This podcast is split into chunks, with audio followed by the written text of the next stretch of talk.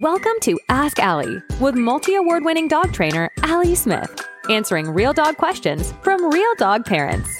Let's go to Reggie and Rhi. Um, so Reggie is a um a, a boxer cross Rottweiler, and um Rhi, his mum, is asking whether she should only use treats um for reactivity training, or if she can use treats for everything else. So there's this high sausage. I know. Can we lay down? Go on. Good boy. Thank you very much. Um, sorry, Indy's just making an appearance. He likes to introduce himself to.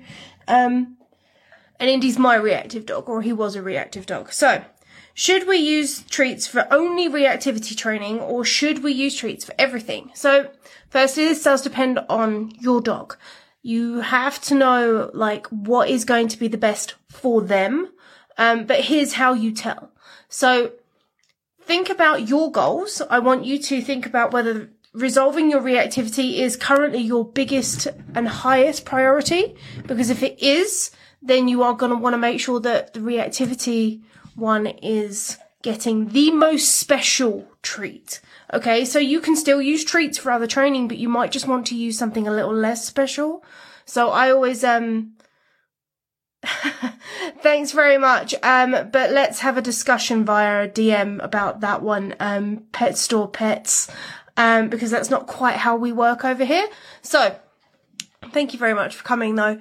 Um, so back to Reggie and Rhi, what we are going to do is say that or what I would suggest is rank their favourite treats. So if you sort of sit there and go, okay, well, Reggie's favourite thing is chicken.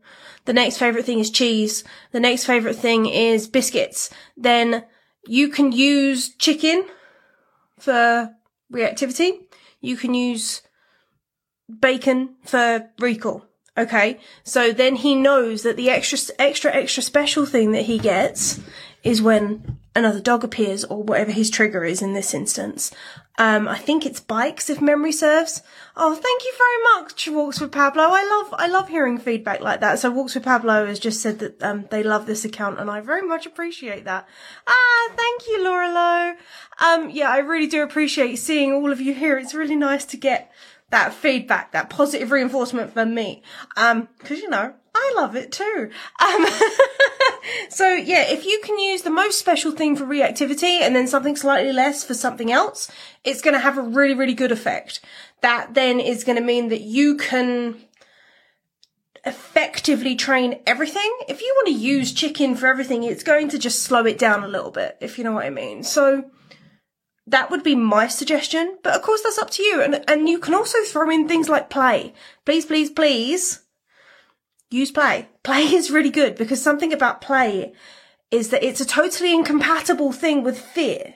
So play is not compatible with fear. You cannot be playful and scared at the same time. So if you can coax your dog into play, they're not scared of whatever's going on. Okay. So if, if Reggie can play, that's a really great one.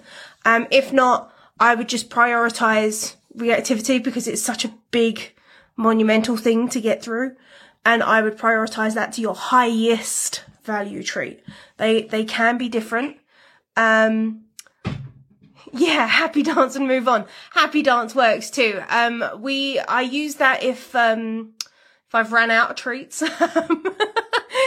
That's like my backup option if you know what I mean, Pablo. So Pablo suggested just like um dancing around and being goofy with them because dogs get a real kick out of that too if they're an excitable temperament, which I know for a fact Reggie is, um, because he's a boxer cross, um, Rottweiler. So yeah, bouncy dog. Um, naturally very exuberant dog. So, you know, even a little dance party or whatever and just being goofy with them in public, it takes a lot of, um, I was going to say a word, bravery. We'll say bravery to do that in in public. Reggie is the dog that we're talking about in this question, Pablo. So um, it was Reggie and Rhi who asked this question initially.